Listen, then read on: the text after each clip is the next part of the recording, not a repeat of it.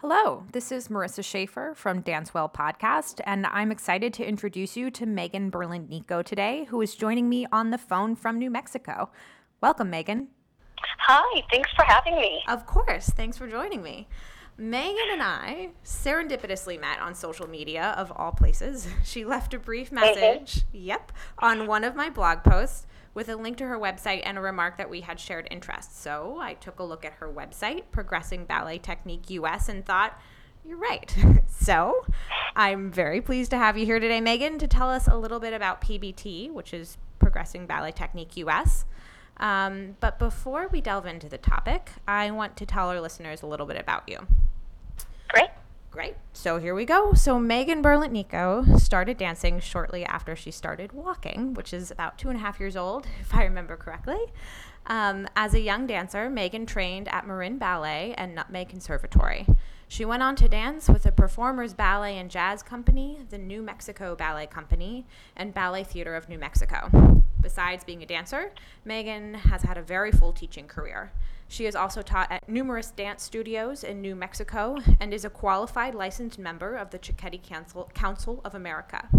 She holds her teacher's certification for grades 1 through intermediate, as well as her student certifications. In 2014, Megan traveled to Australia to train with Progressing Ballet Techniques founder Marie Walton Mahon and is currently the owner and director of PBT US. She has traveled and trained many teachers around the United States and Canada on the PBT US program and is an exterior provider, provider for the Royal Academy of Dance USA. Megan is passionate about teaching dancers how to train safely, along with emphasizing the love and dedication to the art. Wow. Happy to have you. um, so, without further ado, let's let's jump right in. Um, sure. So, in a few words, can you just start by telling us what PBT is and what it aims to do? Yeah, so progressing ballet technique was basically developed with the ballet dancer in mind. Um, Pilates is a really great program for dancers. However, sometimes um, the expense of using a Pilates machine or even private lessons with Pilates can have um, a little bit of toll on a dancer. So the founder actually started putting together some thoughts about okay, how can we take some of the Pilates exercises and use a fit ball to enhance the dancer's training, not only enhance it but but make it safe. So um, the program, again, is designed for a dancer, um, also to develop muscle memory. Um, so it's it's just a, an incredible program that a dancer can use not only you know in a studio, but um, at home on their own as well. So it's it's just an amazing program. So it's it's I'm hearing it's portable, it's low cost, it's for it's for a ballet dancer. Yes, but um, actually, I've used it on several athletes, so um, and, and adults as well. So it, it's not yes, it is created for a dancer or with the dancer in mind, mm-hmm. but the exercises have been able to be pulled out and help also you know, work with an athlete or even rehabilitate an athlete, whether it has to do with their, you know, um, a torn muscle in their upper thigh or their, you know, their knees, or even if a dancer, for example, has maybe some problems with their foot and they're in a boot, um, they don't have to just stop dancing. They could do exercises on the ball to help keep the body going. So we use it for so many different things. So, just kind of uh, going off of some things that you said, you know, you talked about uh, PBT being created with the ballet dancer in mind, and people can do it even if they're not ballet dancers. Like, how how is the movement specifically for dancers? Is it is it kind of based off of technique or? Um, actually, the exercises that are developed for the dancer would actually be steps that we would use um, in dance class. So, for example, um, we use port de bras, which is a carriage of the arms. Um, we would stay in the core. We would the posture, and at the same time having a little bit of challenge by sitting on top of the ball and moving the arms. And then we get into a little bit more movement um, down the road in the later program to say, you know, degage the foot off of the floor while still maintaining stability with the supporting leg. Um, and when we get into the more advanced program, we are doing adagios, which are slow, controlled movements, and the ball is a tool to help not only stabilize our supporting leg and, of course, challenge our core, but to keep, say, the pelvis really square. Um, you know, to the direction that we're facing. So we do a lot of movement, not just slow control movements, but we do um, a lot of jumps mm-hmm. um, that we use on top of the ball that are actually good for training young dancers on how to do those exercises before ever coming out into the center and doing it on the floor. Fair. So you're kind of introducing it in like a controlled environment, so to speak. Absolutely, yes.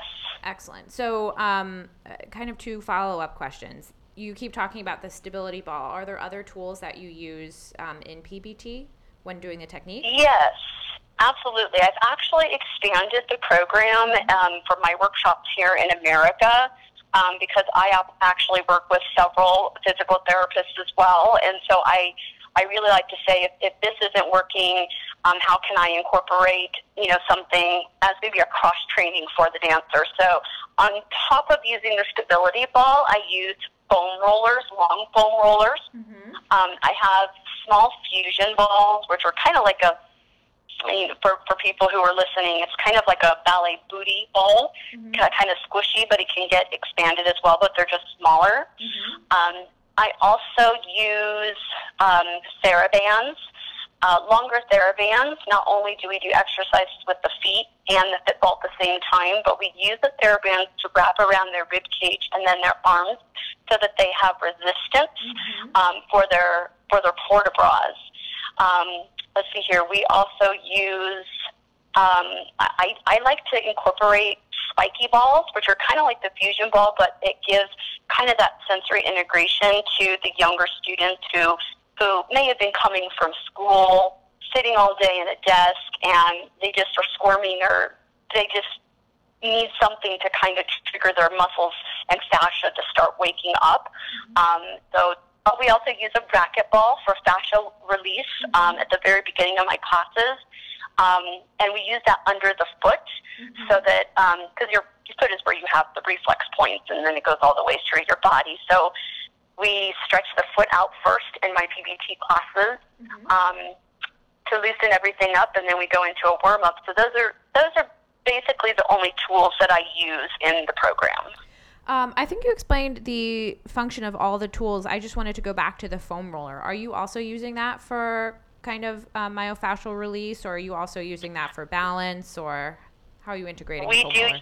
We do use it for both. Mm-hmm. So, um, you know, if the kiddos are again, coming from school and they've been sitting for six hours in a desk, sometimes, especially if they've had rehearsals, we will use the foam rollers for fascia release, whether it's on their TFLs or their glutes or their hamstrings, or even just um, using it to stretch out. Uh, how I pronounce it is, is teres major. I know some people pronounce things differently, but mm-hmm. it's you know underneath the the shoulder where they need a little bit of stretching going on. Obviously, the upper back, we stretch out the neck.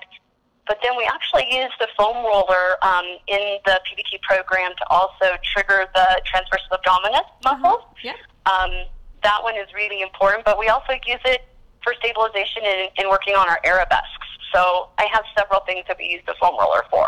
Awesome. Um, for those of you who are tuning in who do not know what a transverse abdominis is, it's it's kind of like your um, your core muscle that wraps around like a corset. So it's really big for stability. I don't know. If right. you do you explain it in another way? I do. I like to, um, you know, talk about how we, we have to work our rectus abdominis, which is the muscles that, like people like to say, are the 12 pack, the outside muscles. Mm-hmm. And then I shorten it as TVAs to finding those really deep internal muscles that are under those abdominals and definitely down in the um, you know the triangle um, area of, of their lower pelvis, mm-hmm. their lower stomach. So um, that's how I explain it with my kids, and we really focus on those muscles, especially when we put them on the um, fit ball, because when they transfer from the fit ball going to the bar and doing their exercises at the bar, those are the muscles that we want to trigger and activate um, as we're working at the bar in the center.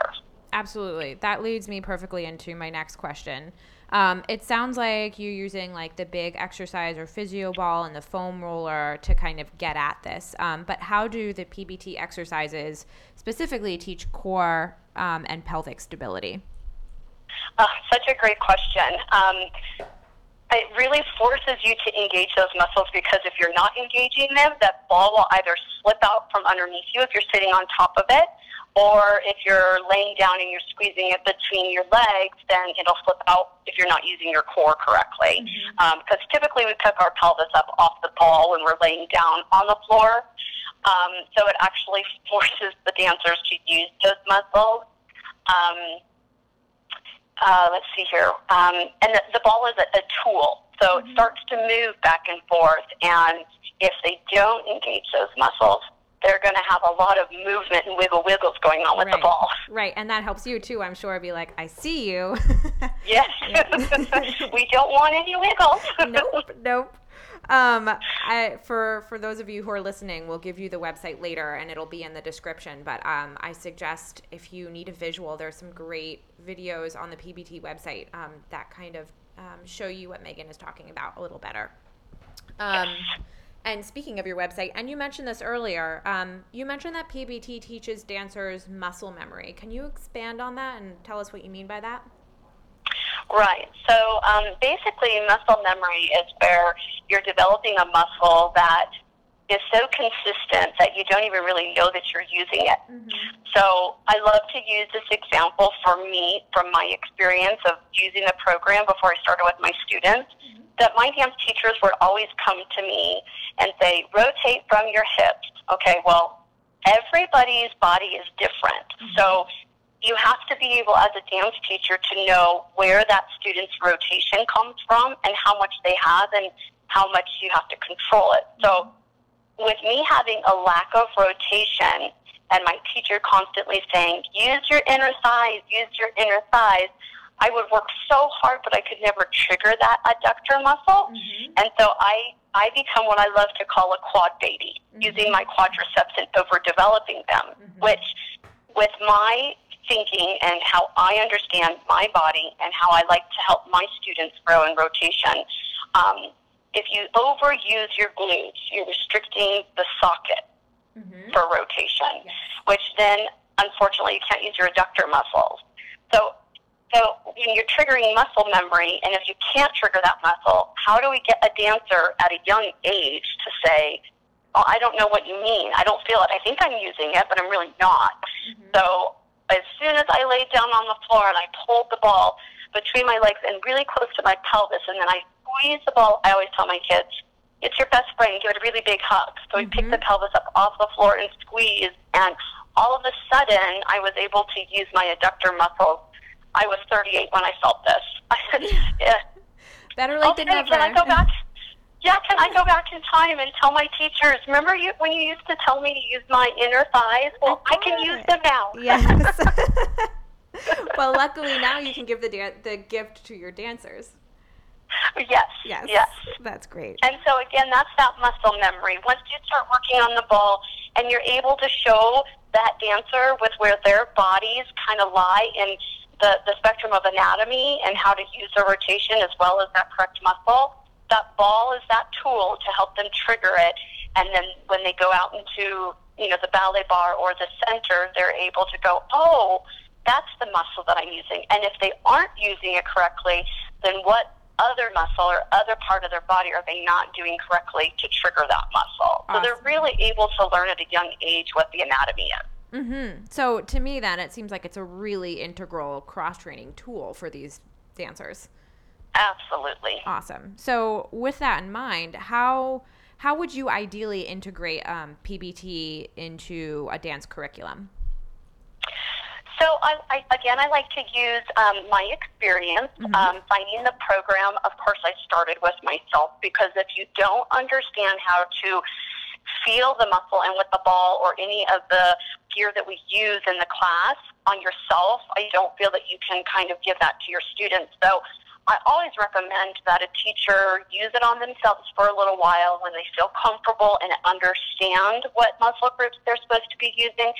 then I suggest using it with a student, and that's exactly what I did. I chose one student that I did private lessons with. Mm-hmm. We worked the exercises, and then all of a sudden, people started seeing her results and that she was growing so quickly as a dancer that um, I opened two classes with the current studio that I that I teach for, mm-hmm. and those classes filled up very quickly. And so know, now that those classes are always so full, um, we said, how can we put this into our curriculum? And what would be the best way to put it in our curriculum? So, with with having the knowledge of the uh, as the teacher and knowing how to incorporate it, we feel that doing a PBT class before a technique class is going to fire up and activate those muscles and be ready for the technique class so their technique class actually becomes um, much more efficient as after the PBT class. Mm-hmm. So um,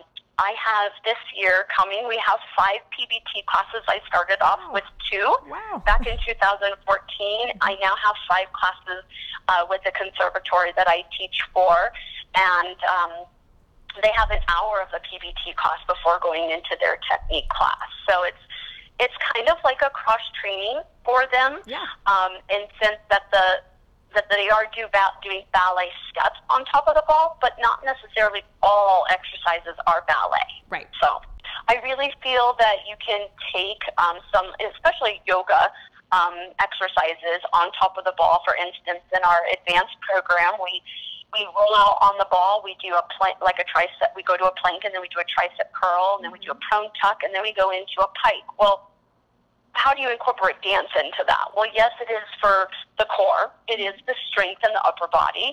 But then we add in a lift of a leg in an exterior rotated position, which we call arabesque. Mm-hmm. And we start using arabesque in that uh, part of the exercise. So we try to make some of it when we have dance, the dancers in class, and not just someone who's, you know, um, maybe an athlete or an adult wanting to have just a really good workout, um, trying to put something that would pertain to dance in the exercise. But it's not all. It's not necessarily always dance. a dance exercise. Right. Right. My my next question, I feel like you've answered this in so many ways, but what do you think is PBT's greatest strength?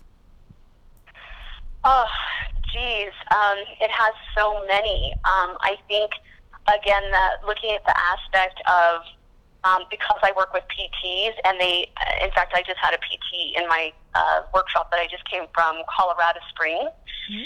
and I asked her many questions, like as a PT, with what you've learned, how can you not only help a dancer, but how can you help another athlete be able to strengthen their core and their stability? Um, you know, for, for whatever uh, sport that they're doing. And she was just, there were so many things that she could have pulled from it. So I think that's probably the strongest point is that it's not just for ballet dancers, mm-hmm. that it mm-hmm. for, to be open to all athletes. But then again, for a dancer's point of view, that biggest strength is that we can train a young dancer very early on to know what muscles should be used and to do it in a safe manner. Mm-hmm. I think that's the biggest strength of it. That's huge. That is huge. Um, it's huge. That's it can completely change a dancer's career. Honestly, mm-hmm. if I would have had this growing up, I worked so hard. I went as professional as I could here in New Mexico. Mm-hmm. Um, if I would have had this program, I really believe that I could have gone a much deeper um, career with having the program. Obviously, I'm sure God had, you know, something different down my path, but this program I think could have just changed my whole aspect on getting to where I wanted to be as as a dancer. Yeah, it absolutely sounds like that. Which actually brings me to my next question. What is what are some of the biggest changes you've noticed in your dancers from the time before you brought PBT to the time after you brought PBT to your students? Posture. Posture. Ah, a good one. posture. It is so funny to see how not just a dancer, but anybody's posture. You can walk down the street and go, "Oh, that that person there, they might have had a really bad day, or mm-hmm. maybe they're having indigestion problems just by the way that they're standing." Mm-hmm. Um, two years ago, I had um, a lady um, come to one of our performances, and she she pulled me aside and she goes, I've never seen the dancer stand so tall before. Mm-hmm. I mean, just lifting up out of the ball because you can see when they're slouching. And that ball, they can't just sit down into the ball. They have to pull up out of it. Otherwise, otherwise their core isn't being worked, and then they're just rolling all over the place. So definitely posture has been a huge thing. My second one that I, you know, I would have to say would be rotation. Mm. The rotation is huge. There's so many dancers who one may have a lack of rotation, mm-hmm. but don't really understand how to activate a muscle to make their, their rotation more than what it actually is. And I just have to tell this quick little story because mm-hmm. um, I I was training with Lisa Howell, who is a physiotherapist from Australia, mm-hmm. um, and I trained with her after I trained with the founder from from PBT, and her work just really complements everything that we're doing with uh, the Progressive Ballet Technique program. But I came back from her training, and my dear friend who owns Magnify Dance Center, um, I asked her. I said, "Do you know where your deep rotators are?" Mm-hmm. And she goes, "She goes, well, yeah, don't you?" And I said, "Well, honestly, no. Do you mind if I feel your booty?" And she, she, that this whole entire perspective changed how she was teaching mm-hmm. because she just figured that every dancer knew where those muscles were. So usually after I do a quick warm up in my PD, PBT classes, that's usually the number one thing I give them before we actually go up on the ball is working with three different progressions that I have in my in my program mm-hmm. to help the dancer know what muscles actually activate how the, the rotation works in the socket. So it, it's it's been amazing to see just the little things, not just for me but every other teacher go, oh, that aha moment of that's what it's supposed to feel like. Mm-hmm. So I think that that's also a huge aspect of the the program and how it benefits a dancer. Because most athletes, I don't feel that they're always you know walking like a duck and using their turnout. Right. Everything mostly is parallel. Right. So it's very intricate for a dancer. Oh, absolutely. And I think I mean I think posture and and definitely when you're talking about rotation, you're talking about turnout. I'm I'm assuming. Yes. Um, I mean, yes. th- that's that's kind of like some of your ABCs of being a ballerina or being a dancer. Um, Absolutely. A lot of stuff comes from there.